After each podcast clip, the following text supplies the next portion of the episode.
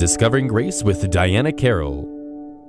On the day Haman is hanged, the king gives Queen Esther the house of Haman. This wicked man intended to destroy the Jewish population and Mordecai in a seemingly airtight scheme, but his plans were foiled. Once the king had put his trust in Haman, but now his confidence would be in the man Haman hated, Mordecai.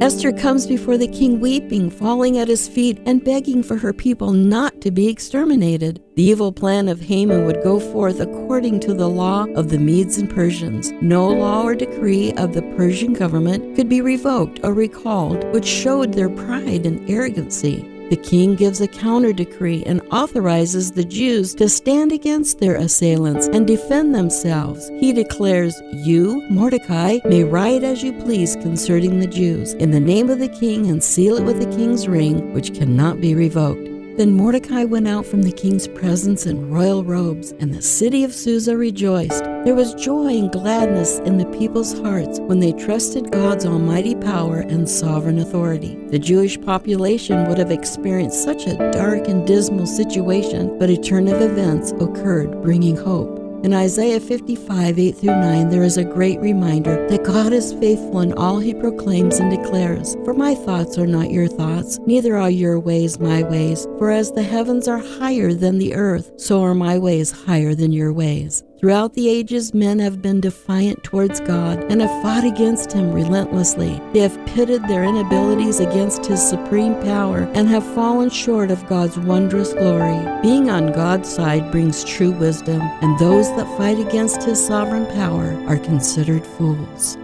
This has been Discovering Grace with Diana Carroll. To learn more, visit Diana's blog at dianasdiary.com.